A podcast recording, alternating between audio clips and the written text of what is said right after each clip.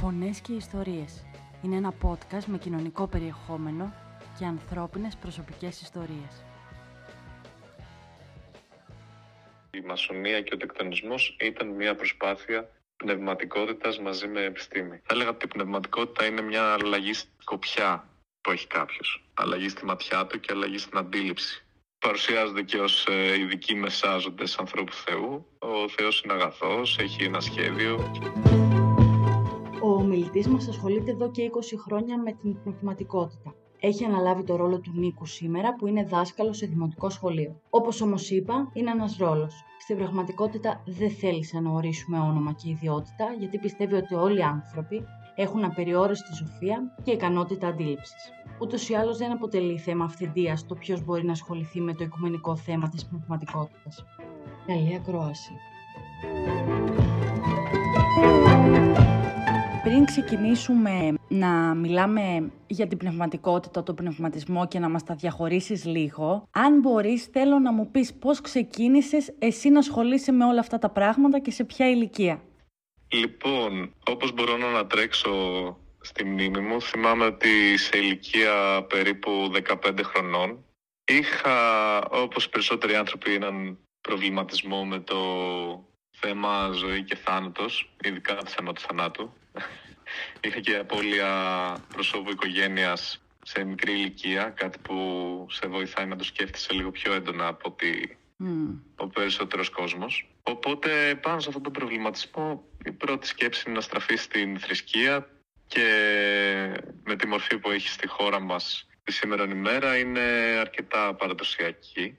Ναι, άρα άρχισες να πιστεύεις πολύ περισσότερο από ό,τι πίστευες πριν στο Θεό, στον Χριστό. Ακριβώς το αντίθετο, γιατί συνήθως όπως διδάσκεται η πίστη σε έναν Θεό, ο οποίος μαζί με όλη την παραφιλολογία που αναπτύσσεται από διάφορους που παρουσιάζονται και ως ε, ειδικοί μεσάζοντες ανθρώπου Θεού. Ο Θεός είναι αγαθός, έχει ένα σχέδιο κλπ. κλπ. Το οποίο όταν γίνεται κάτι το οποίο θεωρείς άδικο ή κάτι το οποίο πούμε, χάνεται κάποιος που δεν άξιζε να χαθεί και δημιουργούνται και προβλήματα που δεν άξιζαν να δημιουργηθούν. Το πρώτο πρώτο σοκ έκανα να τρέξω ακόμα πιο πίσω. Το είχα όταν είχα σε πιο μικρή ηλικία, 11-12 χρονών, είχαμε κάνει ένα ταξίδι στην οικογένεια, με την οικογένειά μου στο εξωτερικό και είδα μπροστά μου μια σκηνή που με σόκαρε τότε, που ήταν ένας άνθρωπος που ζητιάνευε στον δρόμο και είχε και ένα σκύλο και το σοκαριστικό για ένα παιδί 11 χρόνων που έχει μεγαλώσει σε μια χώρα που έχει τα πάντα, ήταν ότι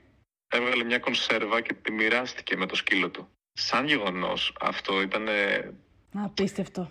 Απίστευτο για δύο λόγους. Είναι σοκαριστικό όταν είσαι με Έχω μεγαλώσει, έχω φαγητό, δεν ήταν ποτέ αυτό που έλειψε. Ψωνίζω και ό,τι θέλω, πάω και ταξίδι στο εξωτερικό. Οπότε βλέπεις έναν άνθρωπο στην κατάσταση να τρώει φαγητό που δεν προορίζεται για ανθρώπους που είναι αρκετά ανήκουστο να το δει αυτό ένα παιδί και να το κατανοήσει. Και το γεγονός ότι το μοιράζεται και με το σκύλο του, που είναι μάλλον το μόνο άλλο που έχει στη ζωή του. Και την δικιά του πλευρά της συναισθηματική μέσα στην όλη αυτή κατάσταση. Και το αμέσως επόμενο είναι να σκεφτείς, ειδικά αν είσαι σε μικρή ηλικία γιατί να... Ναι. Ήταν το πρώτο καμπανάκι δηλαδή που σου χτύπησε. Ένα από τα καμπανάκια, θανάτου και απώλεια, ήταν αυτές οι οποίες με έβαλαν από την αρχή στο τρυπάκι της αναζήτησης και της αμφισβήτησης ναι. για την κατεστημένη θρησκεία. Ε, θρησκεία. Ναι.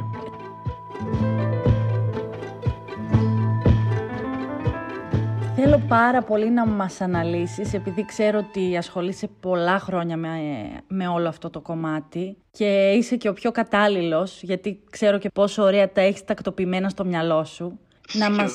αλλά θα... προσπαθήσεις τέλος πάντων. Θα προσπαθήσω, ευχαριστώ για τα καλά σου λόγια. Ε, θέλω να μας πεις αρχικά τι είναι η πνευματικότητα και τι ο πνευματισμός είναι το ίδιο πράγμα, είναι δύο διαφορετικά; Εμένα μου αρέσει να ξεχωρίζω τον πνευματισμό ως κάτι το οποίο αναφέρεται σε μια πρακτική κατά κάποιο τρόπο κατάσταση στην οποία θα μπορούσαν να ε, μπουν ας πούμε πρακτικές όπως χειροματία, κρίσταλοι, προσπάθεια επικοινωνίας με πνεύματα κτλ.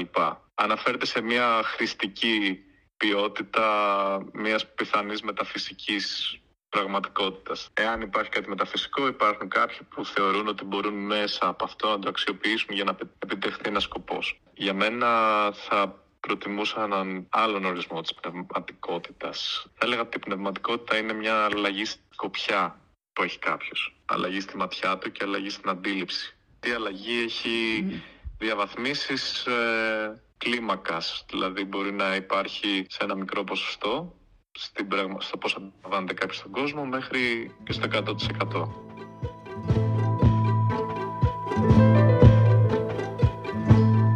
Πώς μπορούμε να βάλουμε την πνευματικότητα στη ζωή μας, ποιοι είναι οι τρόποι; Την πνευματικότητα λοιπόν, για να μείνουμε με τον ορισμό που μου αρέσει να δίνω, είναι αλλαγή στη ματιά, είναι αλλαγή στη σκοπιά, στο πώς βλέπουμε τα πράγματα και στο πώς εν τέλει βιώνουμε τα πραγματα Άρα η αλλαγή προοπτικής είναι το κλειδί περισσότερο. Δεν τη βάζεις ε, σαν αντικείμενο, δεν, δεν είναι καλό να την αντικειμενοποιούμε και να λέμε ότι είναι κάτι που το παίρνουμε, το βάζουμε ή το αγοράζουμε. Είναι αλλαγή στη ματιά. Αλλαγή στη ματιά είναι αλλαγή λογικής, αλλαγή του τι αντιλαμβανόμαστε, πώς το επεξεργαζόμαστε και μέσα από το τι αντιλαμβανόμαστε και πώς το επεξεργαζόμαστε, τι εκπέμπουμε εν τέλει.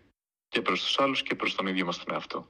Πάρα πολύ συγκεκριμένα η πνευματικότητα είναι ο τρόπος αντίληψης κατά το οποίο τοποθετούμαστε εν μέρη στο κέντρο του κόσμου και δεν αποτελούμε το, το κέντρο του κόσμου στη ζωή μας. Ε, αναγνωρίζουμε ότι αποτελούμε μέρος ενός συνόλου, οποιοδήποτε συνόλου μπορούμε να νιώσουμε όντως ότι αποτελούμε μέρος του, της οικογένειάς μας, της ανθρωπότητας, mm. της γης, του σύμπαντος, αλλά σαν βιωματική εμπειρία, όχι μόνο σαν αναλυτική ικανότητα να το αντιληφθούμε και να το κατέχουμε απλά σαν γνώση.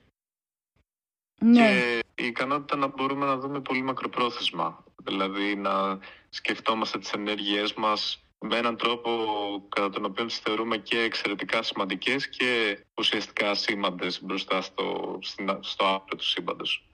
Μάλιστα. Ε, αυτό είναι το πρώτο βήμα, δηλαδή να αντιληφθούμε την μικρότητά μας στην ουσία. Είναι η ικανότητα να μπορούμε να αντιληφθούμε και τη μικρότητά μας, αλλά και το μεγαλείο αυτού που είμαστε της ενέργειας και της ύπαρξής μας. Ναι, δηλαδή ναι, ναι. μπροστά σε ένα σύμπαν το οποίο κατείνει προς την απόλυτη εκμυδένιση της εντροπίας, δηλαδή τίνει όλα να εξισωθούν, να εξομαλυνθούν και να καταστρέφονται, υπάρχει μια ικανότητα κατά την οποία υπάρχει δημιουργία, υπάρχει ζωή, υπάρχει συνείδηση, όλα αυτά τα οποία όσο και να τα αιτιολογούμε επιστημονικά, υπάρχει πάντα ένα κομμάτι που μας διαφεύγει και αυτό το κομμάτι δεν είναι καλό άμεσα να του βάλουμε μια ταμπέλα ότι αυτό είναι που μας διαφεύγει, είναι ο τάδε θεός, είναι η τάδε δύναμη. Είναι κάτι Αλλά... μη υπαρκτό, κάτι που δεν βλέπουμε. Δεν αντιλαμβανόμαστε, μπορεί να είναι μπροστά στα μάτια μας να μην το αντιλαμβανόμαστε, αλλά αν το αντιληφθούμε μπορούμε τουλάχιστον, αν δεν μπορούμε να το, να το κατανοήσουμε άμεσα, να το εκτιμήσουμε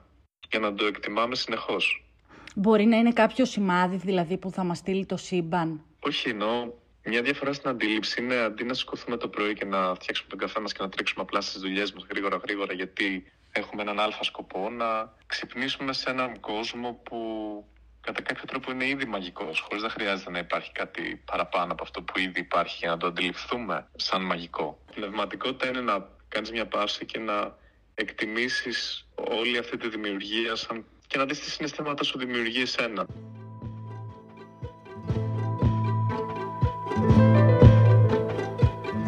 Ωραία, άρα το πρώτο βήμα είναι όλο αυτό που μας ανέλησες. Το δεύτερο βήμα, δηλαδή εγώ θέλω να αλλάξω τη στάση μου σαν άνθρωπος, θέλω να ασχοληθώ με πιο βαθιά ζητήματα που έχουν να κάνουν με το εγώ μου και γενικά με την ανθρωπότητα. Ποιο είναι το επόμενο βήμα, άμα θέλω να ξεκινήσω και να αλλάξω τη σελίδα στη ζωή μου. Τι πρέπει να κάνω πέρα από το να αντιληφθώ όλα τα προηγούμενα που είπες; Να ξεκινήσω ας πούμε γιόγκα, να ξεκινήσω να διαβάζω κάποια συγκεκριμένα βιβλία, να βγαίνω στη φύση, να, να βγαίνω ξυπόλυτη για να παίρνω την ενέργεια της γης. Ξέρεις, τώρα σου λέω ότι μου έρχεται στο μυαλό χωρίς να το έχω προετοιμάσει. Όλα αυτά που είναι ωραίοι τρόποι όταν γίνονται με σωστή πρόθεση. Ο καλύτερος τρόπος για να αλλάξεις την αντίληψή σου είναι πρώτον να έχεις ένα χάρτη, θα αρχίσεις να αντιλαμβάνεσαι. Οπότε το να ανοίξεις ορίζοντές σου με διάβασμα είναι κάτι πολύ καλό. Και το δεύτερο είναι να έχεις και εσύ κάποιες εμπειρίες, οι οποίες είναι πιο ολιστικές. Η επαφή με τη φύση μπορεί να στο δώσει αυτό Και μετά να τους αιώνες και ανά τις παραδόσεις υπάρχουν διάφοροι τρόποι που μπορούν να βοηθήσουν ας πούμε, το μυαλό μας να μπει και να αποκτήσει κάποιες τέτοιες εμπειρίες χωρίς να τις κυνηγάει βέβαια μέσα από αυτό που λέμε προσευχή ή μέσα από αυτό που λέμε διαλογισμός.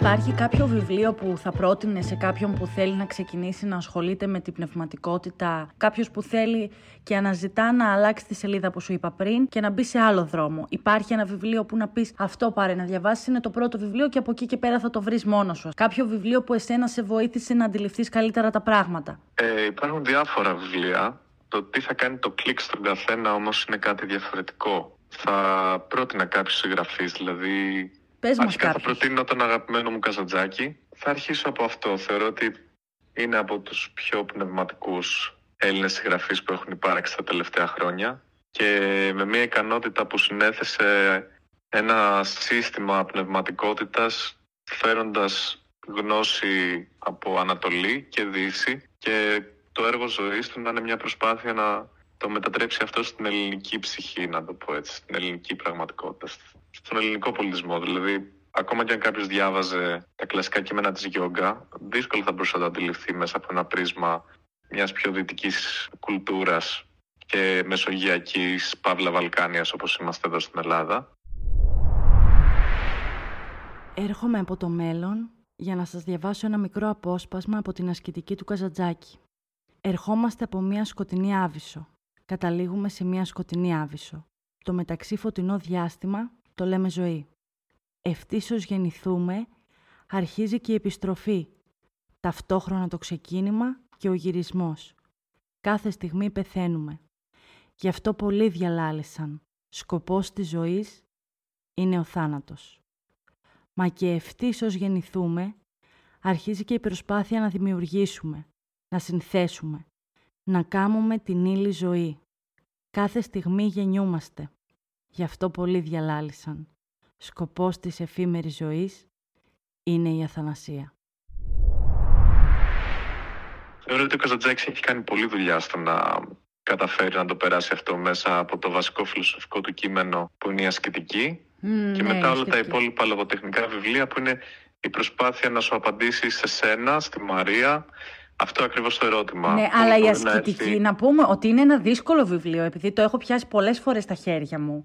Δεν είναι ένα βιβλίο που το διαβάζεις και το αντιλαμβάνεσαι με την πρώτη. Ακριβώς, γι' αυτό μετά κάτσε και έγραψε όλα τα μυθιστορήματα, τον Καπετάν Μιχάλη, τον Οδυσσέα, τον Ζορμπά. Όλα αυτά είναι προσπάθειες να αντιληφθεί κάποιος την ασκητική και πώς θα μπορούσε να εφαρμόζεται η αλλαγή αυτή η αντίληψη στην καθημερινή ζωή. Βέβαια, είναι πολύ σημαντικό να καταλάβουμε ότι ακόμα και ο Καζατζάκης γι' αυτό ίσως προσπάθησε να μιλήσει, ότι πρόκειται για μια αλλαγή αντίληψης δεν σημαίνει ότι επειδή ο Ζορμπάς είναι και χόρευε γύρω-γύρω ότι αν το κάνουμε θα αλλάξει και η δική μας αντίληψη αμέσως. Δεν μην πέσουμε στην τουριστοπαγίδα του Σιρτακίου.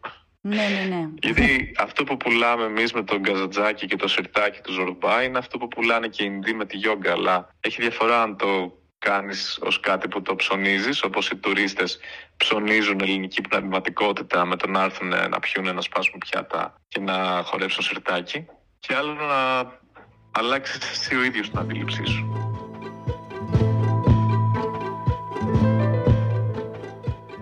Λοιπόν, θέλω τώρα να πάμε λίγο στην αναζήτηση νοήματος. Μπορείς να το εξηγήσεις απλά. Τι είναι η αναζήτηση νοήματος, για να το καταλάβουν και οι ακροατές. Η αναζήτηση νοήματος είναι ε, το πιο σημαντικό πράγμα στη ζωή ενός ανθρώπου, γιατί ένας άνθρωπος μπορεί να πεθάνει για κάποιο νόημα και κάποιος άνθρωπος θα πεθάνει αν δεν έχει νόημα η ζωή του. Οπότε τα νοήματα μπορεί να είναι, μπορείς να βάλεις και τη λέξη ιδανικά δίπλα τη λέξη νόημα. Αλλά νόημα για κάποιον είναι το τελευταίο γιατί, που δεν χωράει άλλο γιατί.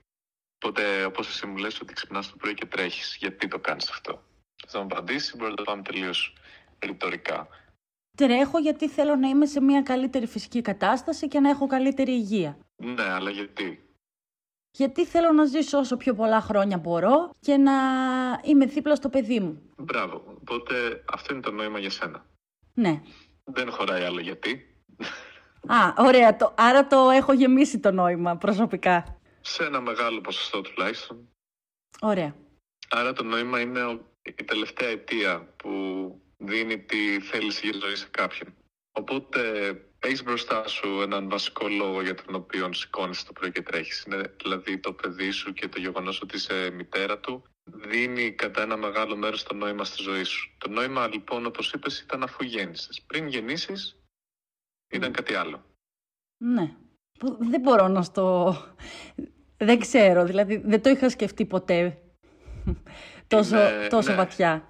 Οπότε συνήθως όταν, όταν οι άνθρωποι είναι σε μια κατάσταση τα νοήματα αλληλοσυνδέονται κιόλας με το τι είναι και κοινωνικά αποδεκτό να είναι νόημα ζωής, τι δεν είναι. Γι' αυτό πολλές φορές μπορείς να έχεις ανθρώπους οι οποίοι ακολουθούν μια μη, έναν μη συμβατικό τρόπο ζωής να απορρίπτονται από άλλους, ε, από ένα ευρύτερο κοινωνικό σύνολο, γιατί δεν μπορεί να γίνει αποδεκτό το νόημά τους. Γιατί αν γίνει αποδεκτό, τίθεται σε αμφισβήτηση το νόημα που έχουν όλοι οι υπόλοιποι αν μιλήσουμε δηλαδή για τους ομοφιλοφιλικούς γάμους, μπορεί να αντιδράσουν πολύ γιατί θεωρούν ότι ο δικός τους γάμος δεν έχει νόημα κατ' επέκταση. Πολύ σωστό. Οπότε η βάση κιόλα του ρατσισμού και της διχόνοιας που υπάρχει, της μυσαλλοδοξίας, είναι συγκρουόμενα νοήματα ζωής. Οι ιδέες που ακολουθούμε σαν νόημα ζωής είναι πολλές φορές με βάση και αυτά που είπαμε το τι είναι κοινωνικά αποδεκτό και το τι είναι κοινωνική προσταγή. Όπως το να πετύχεις τη δουλειά σου, να βγάλεις πάρα πολλά λεφτά, να κάνεις μια επιτυχημένη οικογένεια με πολλά παιδιά και να είσαι και ευτυχισμένος. Και όλα αυτά είναι παγίδες φυσικά. Έχουμε αναγνωρίσει κάποιες από αυτές. Σιγά σιγά η κοινωνία μας εξελίσσεται. να αναγνωρίζει ότι mm. ναι, το να κάνεις παιδιά δεν είναι το νόημα της ζωής απαραίτητα. Το να είσαι ζάπλουτο ή να παλεύεις πολύ στη δουλειά σου για να βγάλεις πολλά λεφτά, ούτε αυτό είναι απαραίτητα νόημα ζωής. Και σιγά σιγά αρχίζουμε να καταλαβαίνουμε ότι και το να είσαι ευτυχισμένος δεν είναι νόημα ζωής. Και τελικά ποιο είναι το νόημα της ζωής; Πολύ μεγάλη ερώτηση. Για να τελειώσω στην παρένθεση του να είσαι ευτυχισμένος δεν είναι νόημα ζωής, αυτό είναι εύκολο να το αντιληφθεί κάποιος εάν σκέφτεται ότι μόλις πετύχω αυτό ή μόλις αποκτήσω αυτό θα είμαι ευτυχισμένος και μετά με το που το κάνει αποκτά για κάποιο λόγο δεν είναι ευτυχισμένος, οπότε αρχίζει πάλι να ψάχνετε με το τι θα είναι ευτυχισμένος. Η ευτυχία είναι περισσότερο σαν κάτι που απορρέει από μια κατάσταση ενώ δεν το κυνηγάς. Είναι σαν τον έρωτα. Όσο το κυνηγάς, τόσο σου φεύγει. Ακριβώς. Έρχεται μόνο όταν σταματάς να το κυνηγάς. Αλλά παρόλα αυτά το κυνήγι της καθημερινής ζωής ε, κινητοποιείται από το νόημα. Και ποιο είναι το νόημα της ζωής, Πολύ καλή ερώτηση. Δεν έχω βρει απάντηση σε αυτό προσωπικά. Ο καθένας μάλλον έχει το νόημα της ζωής του. Δεν χωράει κάποια γενική απάντηση ποιο είναι το νόημα της ζωής. Ναι, όταν έχει μια απάντηση, έχει και κίνητρο να ζήσει. Ένας από τους λόγους για τους οποίους κάποιος σκέφτεται να στραφεί στην πνευματικότητα είναι κιόλας εάν γίνει κάτι και υπάρξει παντελής απουσία νοήματος. Συνήθως είναι τραυματικό αυτό, αλλά. Εγώ νομίζω, να σου πω την αλήθεια, Νίκο, ότι αν ρωτήσουμε 100 ανθρώπους, οι 95, αν τους ρωτήσεις ποιο είναι το νόημα της ζωής σου, θα σταθούν και θα σε κοιτάξουν για αρκετή ώρα. Και μετά ίσως σου απαντήσουν κάτι βιαστικά, χωρίς να το έχουν σκεφτεί, γιατί απλά θέλουν να σου δώσουν μια απάντηση. Την ώρα που το συζητούσαμε, ξέρεις, το σκεφτόμουν από μέσα μου και έλεγα, εσένα ρε Μαρία, ποιο είναι το νόημα της ζωής σου; Δηλαδή δεν θα πω το παιδί μου, γιατί είναι, εννοείται το παιδί δίνει νόημα στη ζωή μου, αλλά δεν είναι το νόημα της ζωής μου. Οπότε είναι αρκετά βαθύ το τι θα μπορούσε να είναι το νόημα της ζωής. Πραγματικά. Εγώ δεν πιστεύω ότι υπάρχει απάντηση που δίνεται με λογικό τρόπο σε αυτή την ερώτηση. Και ο μη λογικός τρόπος ποιος είναι; Τι απάντηση θα έδινες εσύ και ας μην είναι λογικός ο τρόπος; Αυτό που θα έδινα θα ήταν η πιο απλή, θα ήταν ότι απλά αδυνατούμε να το αντιληφθούμε αυτό. Όπως δεν μπορούμε να αντιληφθούμε από πού έρχεται η συνείδηση, δεν μπορούμε να αντιληφθούμε και ποιο είναι το νόημα της ζωής. Απλά μας διαφεύγει.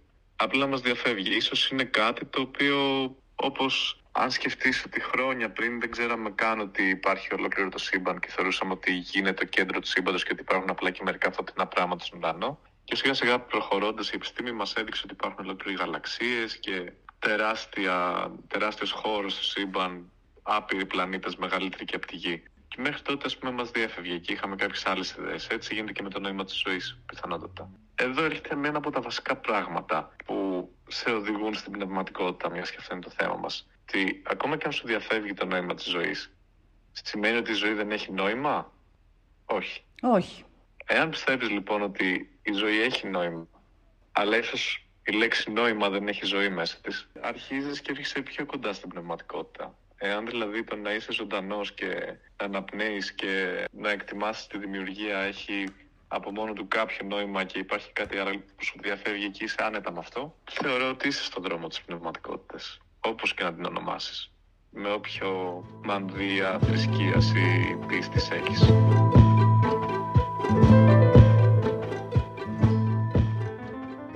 Πες μας λίγα λόγια για το τι είναι ο ανώτερος εαυτός.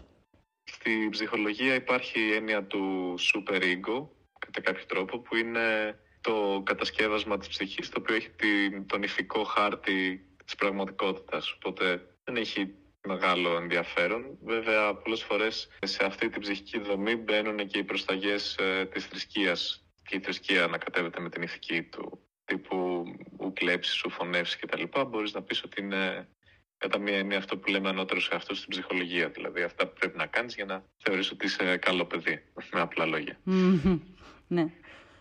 Στις πιο πνευματικές παραδόσεις η έννοια του ανώτερου αυτού έχει να κάνει με αυτό που λέμε φύλακας άγγελος, αθάνατη ψυχή ή μία ύπαρξή μας κατά κάποιο τρόπο σε μία άλλη διάσταση η οποία μας οδηγεί ταυτόχρονα ενστικτοδός και με στιγμές διάβγειας σε αυτό τον κόσμο. Δεν μπορούμε να ξέρουμε φυσικά αν υπάρχει ή δεν υπάρχει. Ναι, αυτό πήγα να σε ρωτήσω. Εσύ γνωρίζεις προσωπικά αν υπάρχει ή αν δεν υπάρχει από κάποια εμπειρία σου; Όχι. δεν γνωρίζω αν υπάρχει ή δεν υπάρχει από κάποια εμπειρία μου. Ε, είχα εμπειρίες κατά τις οποίες ένιωθα μεγαλύτερη διάβγεια και υπήρχε μια πιο αρμονική εσωτερική επικοινωνία. Αλλά θα μπορούσα να διαλέξω να πιστεύω ότι πρόκειται για τον ανώτερο εαυτό μου αλλά δεν είμαι σίγουρος και ούτε είναι κάτι που θα συνιστούσα σε κάποιον να... Μέσω του διαλογισμού κατάφερες να έρθεις πιο κοντά στη διάβια; Ναι, με τον απλό διαλογισμό της επανάληψης προσευχής. Αυτό που κρατάς ένα κομποσκίνη και επαναλαμβάνεις ε, τη φράση «Κύριε Σου Χριστέ, ελέησόν με». Εσύ με αυτόν τον τρόπο, με το, με το κομποσκίνη «Κύριε Σου Χριστέ, ελέησόν με» ή με κάποιο διαφορετικό άλλου είδους κάποια προσευχή δικιά σου. Ξέρεις τι, επειδή τεχνικά δεν έχει σημασία, θα το αφήσω ασαφές. Μπορεί να ήταν αυτό, μπορεί να ήταν και κάποιο άλλο, αλλά το σημαντικό είναι να επαναλαμβάνεις μια φράση που νιώθεις καλά να την επαναλαμβάνεις. Δεν είναι σωστό να πιστεύεις κάπου αλλού ή να μην θεωρείς ότι αυτή η φράση είναι κατά τα χρόνια. Το 99% των θρησκειών η βασική τεχνολογία τους για να έρθει σε κάποιο σε επαφή με το θείο είτε αυτό το πεις ανώτερο αυτό, είτε το πεις φυλακάκι, είτε το πεις στον ίδιο του Θεό, είναι η επανάληψη μιας φράσης μέσα από κομποσκίνη. Είτε έχεις να κάνεις με χριστιανισμό, είτε έχεις να κάνεις με Ινδουισμό, είτε έχεις να κάνεις με Ισλάμ, είτε έχεις να κάνεις με Βουδισμό. Είναι η πιο βασική τεχνική που φέρνει πάντα αποτέλεσμα. Α, δεν το ήξερα αυτό. Ε, ήξερα για το κομποσκίνη, αλλά νόμιζα ότι είναι καθαρά χριστιανικό. Όχι.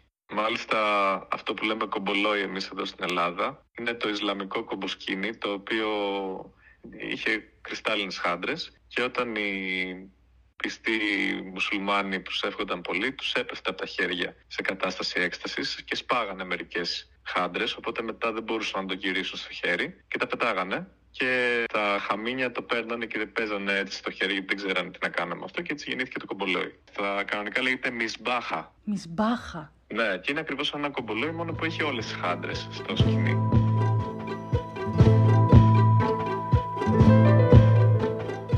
Ωραία, αφού ξεκαθαρίσαμε λοιπόν για το κομπολόι και το κομποσκίνη, τον ανώτερο εαυτό, την προσευχή και τον διαλογισμό, θέλω λίγο να μας πεις πώς προήλθε η θρησκεία.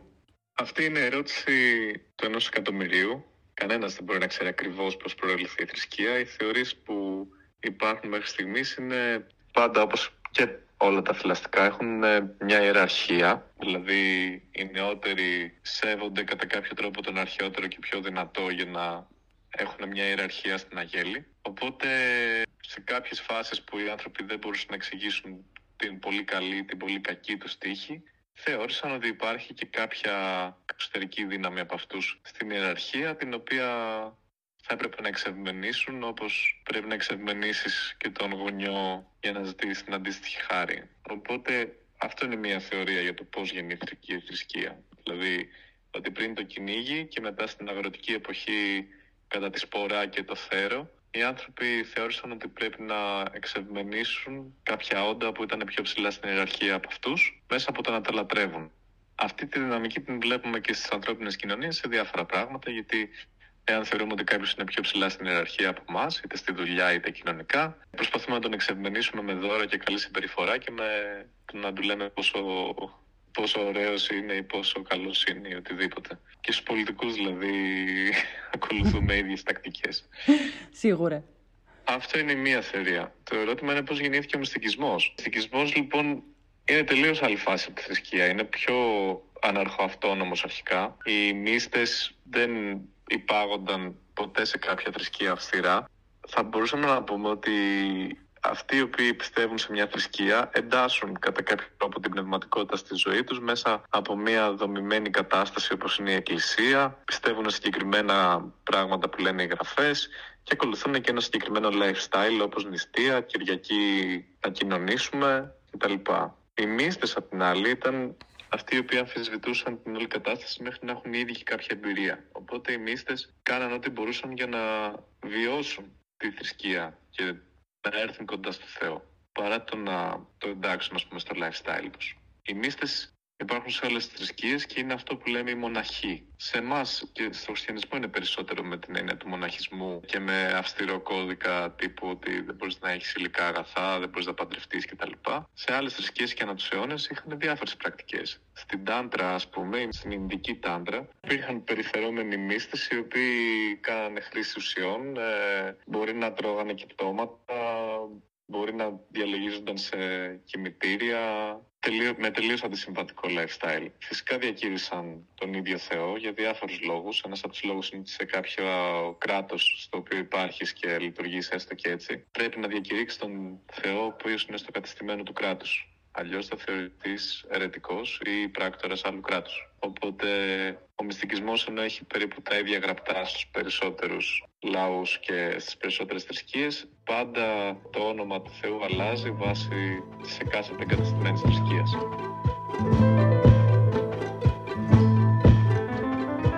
Ανέφερε στην Τάντρα. Ο κόσμος δεν γνωρίζει τι είναι. Ούτε εγώ δεν γνωρίζω πολύ καλά πέρα από κάποια πράγματα που έχω διαβάσει στο διαδίκτυο. Μπορείς να μας πεις τι είναι; Λίγα λόγια. Είναι η μυστικιστική πλευρά της Ινδουιστικής θρησκείας.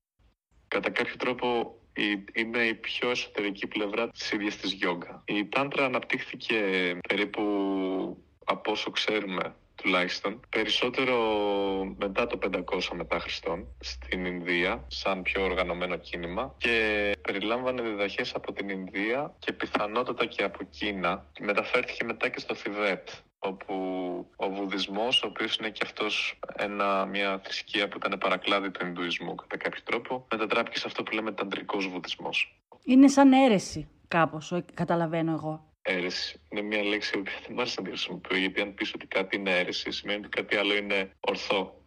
Ε, παρακλάδι. Είναι ένα κίνημα το οποίο προσπαθούσε να διδάξει την απελευθέρωση μέσα από την εσωτερική εμπειρία του ασκούμενου. Δηλαδή ήταν ένα μυστικιστικό κίνημα όμως. Δηλαδή αντί να πει ότι α, ξέρω εγώ το λόγο του Θεού και απλά ε, πείτε αυτή την προσευχή, κάντε και αυτές τις νηστείες και κοινωνήστε και σωθήκατε, είχε ένα σύστημα το οποίο έλεγε ότι καθίστε μέχρι να αποκτήσετε την ίδια την εμπειρία. Καθίστε και διαλογιστείτε δηλαδή, μέχρι να αποκτήσετε την ίδια την εμπειρία της θέωσης.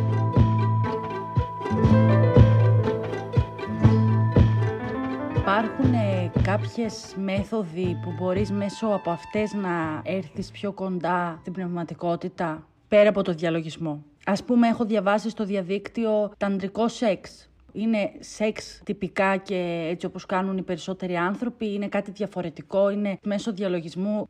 Πολύ ωραία ερώτηση. Η αλήθεια είναι ότι ένα μεγάλο κομμάτι, η τάντρα η ίδια καταρχήν έχει πάρα πολλά παρακλάδια. Mm-hmm. Σαν λέμε, όπως λες εσύ, πολλές μικρότερες αιρέσεις. Πάρα πολλές. Δηλαδή δεν υπάρχει, δεν είναι ενιαίο σύστημα. Όταν κάποιος μιλάει για την τάντρα, μπορεί να μιλάει για 10 διαφορετικές παραδόσεις ταυτόχρονα ή για μία από αυτές τις 10. Ένα κοινό στοιχείο που υπάρχει γενικά στην τάντρα, το οποίο είναι αρκετά ενδιαφέρον, είναι ότι η θέση της γυναίκας είναι εφάμιλης με αυτή του άντρα και στο μυστικισμό. Γενικώς η έννοια της γυναίκας, όπως ξέρουμε, είναι αρκετά υποδιέστερη και στην χριστιανική θρησκεία και στο Ισλάμ και σε άλλες. Και σε πολλά μυστικιστικά κινήματα επίσης οι γυναίκες ήταν στην απέξω, να το πω απλα Στην Τάντρα λοιπόν η γυναίκα είναι στο επίκεντρο του μυστικισμού και το ταντρικό σεξ ήταν μια πρακτική η οποία λέγεται Μαϊτχούνα στην Ινδία και Μαχαμούντρα νομίζω στη Θεβετιανή Τάντρα. Η μία του πρακτική ήταν να συνειδητοποιήσει κάποιος ότι η θέωση και το απόλυτο φτάνεται μέσα από την ένωση. Και η πιο, το πιο ωραίο παράδειγμα ένωσης δεν είναι άλλο από το σεξ. Είναι αυτό που λένε και στα λαϊκά τραγούδια, τα δύο να γίνουν ένα, να χαθεί ο ένας στον άλλον κτλ. Όλες αυτές τις εμπειρίες λοιπόν οι μυστικιστές της Τάντρα συνειδητοποίησαν από νωρίς ότι είναι εμπειρίες υπερβατικές, να το πω, ολοτροπικές. Ας χρησιμοποιήσουμε αυτή τη λέξη. Είναι πιο ωραία. Οπότε έβαλαν το σεξ σε κεντρικό σημείο φρόντισαν να αποκόψουν από την πρακτική αυτή βέβαια οτιδήποτε θα μπορούσε να θεωρείται μία αρρώστο σεξ, όπως είναι το σεξ μόνο και μόνο για την προσωπική ευχαρίστηση κάποιου. Για να φτάσεις στην κορύφωση δηλαδή. Ναι, γι' αυτό και το κλασικό κόλπο είναι ότι το θέμα είναι να πλησιάζεις στην κορύφωση χωρίς να εκτονωθείς. Περίμενε. Δηλαδή ενώνονται τα δύο σώματα, γίνεται όλη η σεξουαλική πράξη, αλλά σκοπός είναι να μην έρθουμε σε οργασμό; Να μην υπάρξει εκτόνωση. Άλλο οργασμός, άλλο εκτόνωση. Η εξπερμάτωση είναι η εκτόνωση; Και στη γυναίκα η εκτόνωση αυτό που θα λέει τελείωσα.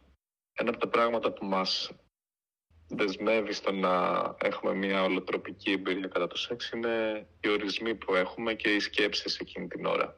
Ας πούμε ότι προτιμότερο είναι να υπάρχει σε μια συνεχή κατάσταση ευδαιμονίας κατά το σεξ και να δεις τι μπορεί να νιώσεις από εκεί και πέρα, χωρίς να βάζεις ταμπέλες για το αν είναι οργασμός ή όχι. Αυτό περιγράφεται σε κάποιους σαν ωκεανικό συνέστημα, αν θέλει κάποιος να το ψάξει παραπάνω. Σαν να γίνει σαν να σκάς και να ενώνεις με τον ωκεανό της ύπαρξης. Οπότε η διέγερση και τα ευχάριστα συναισθήματα που υπάρχουν κατά το σεξ, εάν μπορέσει κάποιος με καλή πρόθεση και καλό διαλογισμό να αφαιρέσει οποιαδήποτε σκέψη και φροντίσει να το παρατείνει το δυνατόν περισσότερο χωρίς βέβαια να υπάρχει πίεση από κάποια πλευρά στο να το κάνει αυτό. Πρέπει δηλαδή να βγαίνει και φυσικά αυτή η παράταση. Αν κάποιος θέλει να τελειώσει, του έχει έρθει και απλά κρατιέται, δεν είναι τεντρικό σεξ. Ε, μα πώς θα γίνει αφού κατά τη διάρκεια του σεξ κάποια στιγμή φτάνει σε αυτό το σημείο. Δηλαδή άμα το κάνεις ένα τέταρτο, 20 λεπτά, μια ώρα, δεν ξέρω καθένας πόσο. Κάποια στιγμή έρχεται. Μέσα από το τανδρικό σεξ δεν έρχεται. Έρχεται, αλλά τώρα δυστυχώς επειδή πρέπει να μιλήσουμε πολύ συγκεκριμένα. Όταν λοιπόν έρχεται, η ερώτηση είναι η εξής: Όταν έρχεται αυτή η κατάσταση που οδηγεί προς την κορύφωση, υπάρχει σφίξιμο στο σώμα, μυϊκό; Υπάρχει. Εάν υπήρχε χαλάρωση εκείνη τη στιγμή απόλυτη, πώς θα ήταν; Δεν θα υπήρχε κορύφωση. Ακριβώς. Οπότε αν μπορείς να κρατήσεις μια ευδαιμονία χαλάρωσης με ευχαρίστηση, αποφεύγεις την κορύφωση, όσο και να διαρκέσει. Περίμενε γιατί αυτό είναι λίγο πρακτικό. Ωραία. Αν δηλαδή δεν το δημιουργήσουμε εμείς το σώμα μας αυτό, τελικά δεν ναι. ερχόμαστε στην κορύφωση. Ναι. Για να τελειώσουμε. Εσύ μας λες ότι στην τάντρα δεν πρέπει να δημιουργήσουμε στον εαυτό μας αυτό το σφίξιμο. Πρέπει... Ακριβώς. Και τελικά αν έρθει Οργασμός κατά τη διάρκεια του ταντρικού σεξ. Διαφέρει από τον κοινό οργασμό που έχουν δύο άνθρωποι. Μπορεί να έρθει, μπορεί και να μην έρθει. Θα διαφέρει σίγουρα. Αλλά καλό είναι ο καθένας να εξερευνήσει την εμπειρία και όχι να περιγράψουμε κάτι για να μην υπάρχει περαιτέρω σκέψη. Εμείς δεν θέλουμε να υπάρχει σκέψη ούτε να περιμένει κάποιος κάτι. Υπάρχει διαλογισμός κατά την ώρα της σεξουαλικής επαφής; Υπάρχει απαραίτητα διαλογισμός κατά την ώρα της σεξουαλικής επαφής και το πιο εύκολο, γιατί η επανάληψη φράσης θα είναι λίγο δύσκολη, είναι ένας απλός αναπνευστικός διαλογισμός, δηλαδή να εστιάζουμε στην αίσθηση της αναπνοής μας και να την κάνουμε όσο πιο χαλαρή και απαλή γίνεται. Και οι δύο. Το μυαλό δεν θα πρέπει να είναι ούτε 100% εκεί. Γιατί αυτό θα μας κάνει υπερευαίσθητους στο τι συμβαίνει και θα προσέχουμε το τι συμβαίνει και θα χάνουμε την ολότητα της εμπειρίας εάν σου πω να απολαύσεις τη βόλτα στη φύση, δεν μπορείς να είσαι το, μυα... το μυαλό σου ακριβώς στο που πατάς το γρασίδι. Πρέπει λίγο να χαθείς. Αν και το πρέπει δεν είναι σωστή λέξη, βέβαια. Καταλαβαίνω. Άρα το μυαλό πρέπει να χαθεί κατά τη διάρκεια. Δεν πρέπει να είναι εστιασμένο στο τώρα. Αλλά το μυαλό δεν χάνεται με το να αρχίσεις να σκέφτεσαι πράγματα. Πρέπει να χαθεί χωρίς να σκέφτεται. Οπότε γι' αυτό είναι απαραίτητος ο διαλογισμός, το να γίνει αρχά, το να γίνει. Υπάρχει κάποιο, κάποια τελετουργία που πρέπει να γίνει πριν; Δεν υπάρχει υποχρεωτικό τίποτα. Είναι όλα στο να υπάρχει σωστό mentality. Τίποτα άλλο. Εάν κάτι βοηθάει κάποιον να έρθει σε αυτό το mentality, πολύ καλύτερα. Αλλά αν κάποιος κάνει ατμόσφαιρα με αυτό το τελετουργικό και φανεί πολύ ξένο σε κάποιον άλλον ή τον προκαταβάλει σε κάτι άλλο, ας μην. Χρειάζεται δύο άνθρωπους που να έχουν μια αίσθηση από πριν, να ξέρουν τι κάνουν, να ξέρουν γιατί το κάνουν και να θέλουν να, το, να πειραματιστούν με αυτό. Το ταντρικό σεξ δεν το κάνουμε για να περάσουμε καλύτερα. Μπορείς να πάρεις κόκα και να κάνεις σεξ και να περάσεις καλά. Ναι. Δεν χρειάζεται να μπλέξεις με την τάντρα. Ξέρουμε για την τάντρα είναι ότι ανήκει στην κατηγορία της πιο εμπειρικής πνευματικότητας, άρα της πιο μυστικιστικής. Αν και υπάρχουν παραδόσεις και εκεί οι οποίες είναι πλέον εθιμοτυπικές και τελετουργικές, θεωρούμε, ότι ξεκίνησε στην Ινδία από περιπλανόμενους, περιπλανόμενα φύλλα τα οποία πιθανότατα να είχαν μια μορφή θρησκείας από τους Σουμέριους ή τους Φίνικες, γιατί είχαν το τελετουργικό της φωτιάς. Έχει αναπτυχθεί ιδιαίτερα στην κοιλάδα του Κασμίρ με το Σαϊβισμό. Είναι στην Ινδία όλα αυτά τα μέρη που λες; Ε, Θιβέτ, Ινδία, Κίνα. Υπάρχει μια κοιλάδα εκεί, μια, ένα μέρος που έχουν εξεπηδήσει περισσότερες μυστικιστικές παραδόσεις. Οπότε κοιλάδα Κασμίρ και Θιβέτ. Ο Δαλάη Λάμα λοιπόν είναι ο αντιπρόσωπος του ταντρικού βουδισμού στον κόσμο αυτή τη στιγμή. Αλήθεια, δεν το ήξερα. Ότι εννοείται ότι ξέρω το Δαλάη Λάμα, αλλά δεν ήξερα ότι είναι του τανδρικού βουδισμού. Ναι.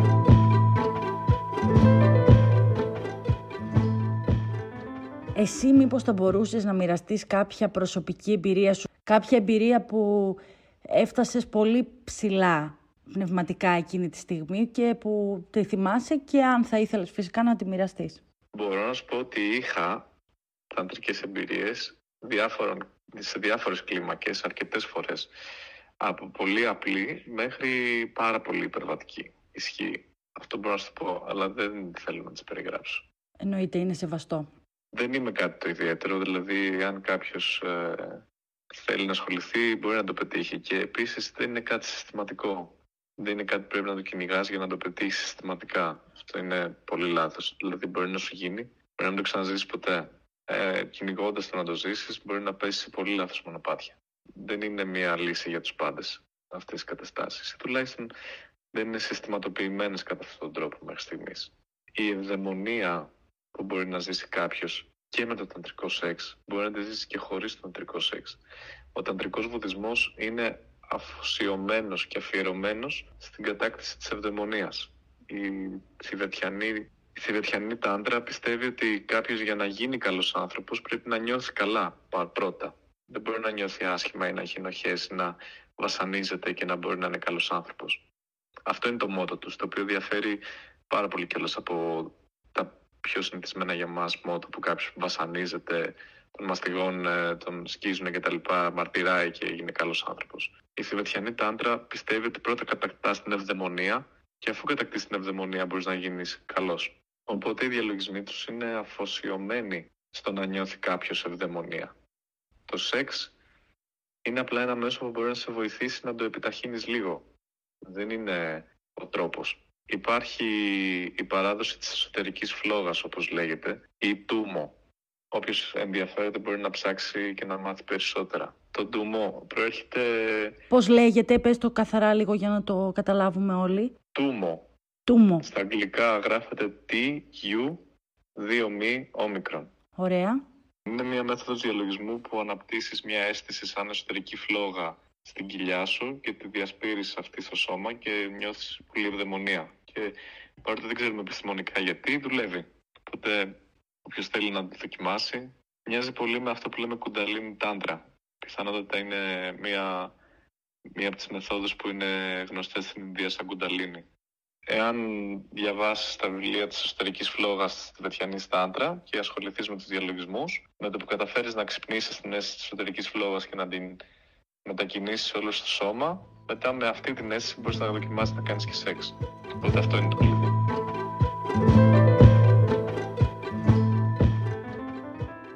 Υπάρχουν βιβλία γραμμένα στα ελληνικά, μπορούμε να τα προμηθευτούμε από ελληνικά βιβλιοπολία; Έχω βρει ένα μόνο, το οποίο είναι ωραίο βιβλίο, δεν είναι φούμαρα, ούτε πνευματικές ασάφειες από άλλους που δεν θέλω να αναφέρω τώρα και δεν τους πάω. Λέγεται «Θηβετανική γιόγκα και μυστικές διδασκαλίες» από τις εκδόσεις Κέντρος.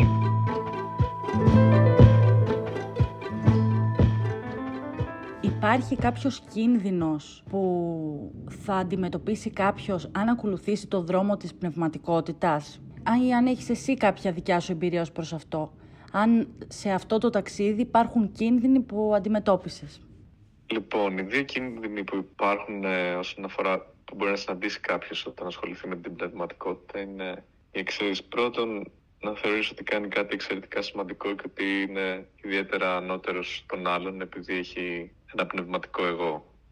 Ουσιαστικά αντί να πηγαίνει προς το σωστό μονοπάτι της πνευματικότητας που έχει μια, όχι κατάργηση, μια υποβάθμιση του εγώ, το φουσκώσει παραπάνω.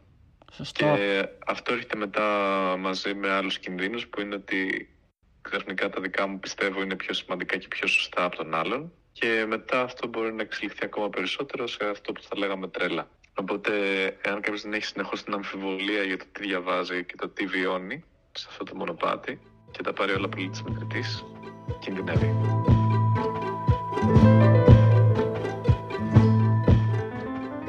Εσένα, ο δρόμος της πνευματικότητας που έχεις επιλέξει τελικά να ακολουθείς τη ζωή σου όσο μπορείς να το επιτύχεις τέλος πάντων; Βελτίωσε τη ζωή σου; Ή υπάρχουν στιγμές που πιάνεις τον εαυτό σου ότι σε αποκόπτει από την καθημερινότητα και από ασχολίες που συνηθίζουν γενικά οι άνθρωποι να κάνουν.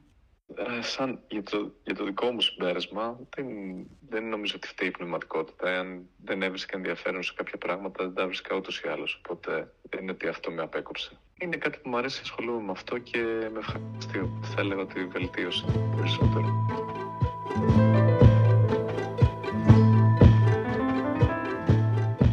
Οι μυστικές λέσχες μασονία, τεκτονισμός και άλλα συμπεριλαμβάνονται στο πλαίσιο του πνευματισμού ή είναι κάτι ξέχωρο από αυτό; Οι μυστικές λέσχες είχαν ε, αρχικά την έννοια της εξερεύνησης της πνευματικότητας και του μυστικισμού μέσα από ένα μικρό κοινωνικό κύκλο. Σιγά σιγά φυσικά εξελίχθηκαν σε οργανώσεις οι οποίες έχουν κάποια κοινωνική ισχύ. Δεν ξέρω τι χαρακτήρα έχουν τώρα, δεν έχω ασχοληθεί, αλλά στα γραπτά τους ε, στην πρώτερη φάση τους είχαν πιο πολύ αυτό το χαρακτήρα. Δηλαδή οι μασόνοι θεωρείται ότι ήταν ε, αρχιτέκτονες μηχανικοί οι οποίοι προήλθαν από την εποχή του διαφωτισμού τότε που σιγά σιγά η θεοκρατία σταματούσε στην Ευρώπη και το κυνήγι μαγισσών και άρχιζε η εποχή του, της λογικής όπως λέγαμε οι οποίοι θεωρούσαν τον Θεό σαν τον μεγάλο αρχιτέκτονα, οπότε κάτι κοντά σε αυτούς που αντιπροσώπευε το έργο τους και ότι σιγά σιγά θα μπορούσαν να πλησιάσουν κοντά του μέσα από την επιστήμη. Δεν είναι η πρώτη φορά που γίνεται κάτι τέτοιο στην ιστορία και στην αρχαία Ελλάδα υπήρχε ο Πυθαγόρας ο οποίος μέσα από τη μουσική και τα μαθηματικά προσπαθούσε να προσεγγίσει το θείο. Οι Άραβες είχαν πολλούς που συνέδεαν την επιστήμη με τη θρησκεία με πολύ ωραίο τρόπο. Τώρα η κοινωνική ισχύ που απέκτησαν κάποιες οργανώσεις, εντάξει, είναι κάτι που γίνεται είτε πρόκειται για πολιτικές οργανώσεις, είτε πρόκειται για, για άλλες θρησκευτικές οργανώσεις. Οπότε δεν θεωρώ ότι είναι κάτι το αξιοπερίεργο ή αξιοθαύμαστο, πέρα από την έμφυτη περιέργεια του ανθρώπου, αυτό που είναι μυστικό, να προσπαθήσει να το φέρει στο φως για να δει τι κρύβεται από πίσω. Η μασονία και ο τεκτονισμός είναι το ίδιο πράγμα. Οι μυστικές λέσχες είναι κάτι πολύ γενικό. Οποιοδήποτε θα μπορούσε να έχει μυστική λέσχη. Αλλά η μασονία και ο τεκτονισμός ήταν μια προσπάθεια πνευματικότητας μαζί με επιστήμη.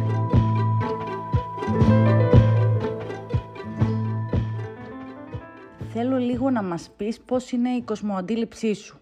Δηλαδή, τι είναι ο κόσμος, ποια είναι η δομή του και η λειτουργία του, ποιος είναι ο ρόλος του ανθρώπου σε όλο αυτό το μηχανισμό.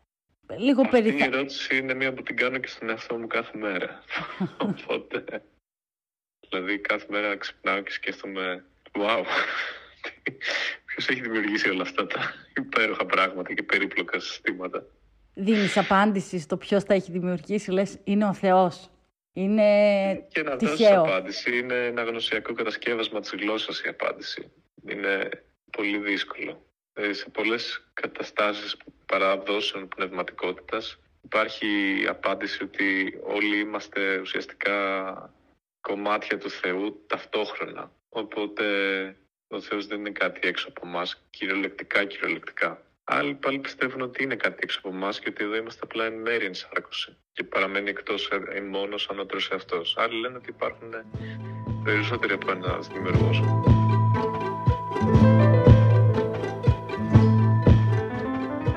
Να σε ρωτήσω λίγο κάτι που ε, αυτό είναι πραγματικά για το κλείσιμο, γιατί είναι το τέλος, είναι ο θάνατος. Οπότε ήθελα λίγο να σε ρωτήσω για το θάνατο και περί μετενσάρκωσης. Όπως έχεις καταλάβει μέχρι στιγμής είμαι σε μια κατάσταση δημιουργικής ασάφειας ή μάλλον δημιουργικής μη σιγουριάς, οπότε δεν πιστεύω πιστεύω κάτι 100%. Ούτε αρνούμε. Ωραία, ποια είναι η άποψή σου; Με, μπορεί να λειτουργεί με την σάρκωση με τρόπους που δεν αντιλαμβανόμαστε ούτε εμείς οι ίδιοι. Όχι αυτό το απλό ότι πεθαίνουμε, μα τρώνε τα σκολίκια και ξαναγινόμαστε κρέας. Όχι. Υπάρχουν πράγματα που ξέρουμε, υπάρχουν πράγματα που ξέρουμε ότι δεν τα ξέρουμε ακόμα. Αλλά υπάρχουν άπειρα πράγματα, κυριολεκτικά άπειρα. Πολλές τάξεις μεγέθους παραπάνω. Πράγματα που δεν ξέρουμε ότι δεν τα γνωρίζουμε. Και αυτό είναι ένα κλειδί, δηλαδή το πώς λειτουργεί το μυαλό μας, εάν υπάρχει ψυχή, αν υπάρχει μετενσάρκωση. Για μένα το πιο σημαντικό είναι η κατάκτηση αυτής της αλλαγής αντίληψης που λέμε πνευματικότητα με έναν τρόπο που σε απαλλάσσει από τη μοναξιά του εγωισμού και το δεύτερο είναι μια ουσιαστική προσπάθεια μέσα από διαλογισμό και προσευχή, όποια μέθοδο θέλει ο καθένας, να μπορεί να κατακτά μια ευδαιμονία πριν βγει έξω και να μειχθεί με τον κόσμο. Δηλαδή να νιώσει τέλεια και τη θεία χάρη που λένε χριστιανισμό ή την εσωτερική φλόγα που λένε στην Τάντρα, δεν έχει σημασία, και να βγει έξω να αντιμετωπίσει τον κόσμο σε αυτή την κατάσταση ευδαιμονίας. Χαρούμενος. Ε, όχι όμως χαρούμενος με τη λέξη που χρησιμοποιούμε, να είναι χαρούμενος και ευτυχισμένος. Να νιώσει αυτό το ωραίο συνέστημα και να βγει να κάνει το καλό έξω και να ακολουθήσει αυτό το ωραίο συνέστημα. Το γαμάτο με το διαλογισμό και την προσευχή και τα συστήματα ας πούμε, της εσωτερικής διδασκαλίας είναι ότι σου λένε ότι μπορείς να νιώσεις καλά, χωρίς δεν χρειάζεται να καταναλώσεις κάτι ή να είσαι με κάποιον. Είναι αυτό που λέμε ότι μπορώ να νιώσω καλά με την πάρτη μου, κατά κάποιο τρόπο. Και αυτό είναι ένα ωραίο κλειδί. Δηλαδή, αυτά τα δύο μπορεί όντως να, να βοηθήσουν να γίνει ο κόσμος μας καλύτερος. Αυτό δηλαδή θα είναι η ουσιαστική προσπάθεια που πρέπει να κάνει ο καθένας, που είναι εκατό φορές πιο σημαντική από το να ανακυκλώνει τα χαρτάκια. Σε ευχαριστώ πάρα πολύ έμαθα πάρα πολλά πράγματα από σένα. Θα επανέλθουμε.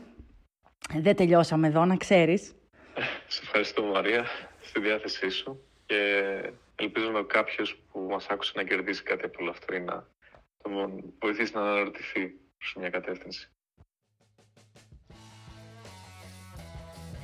Εάν θέλετε να συμμετέχετε κι εσείς σε ένα από τα podcast μας και να ακουστεί η ιστορία σας και η φωνή σας, Βρείτε μας στο Instagram φωνές και ιστορίες και στείλτε μας μήνυμα να επικοινωνήσουμε μαζί σας. Να θυμάστε ότι πάντα μπορούμε να κάνουμε ένα podcast μαζί, ακόμα και ανώνυμα. Αυτό το podcast έχει σκοπό την ταύτιση, τη γνώση, μα πάνω απ' όλα την ενσυναίσθηση.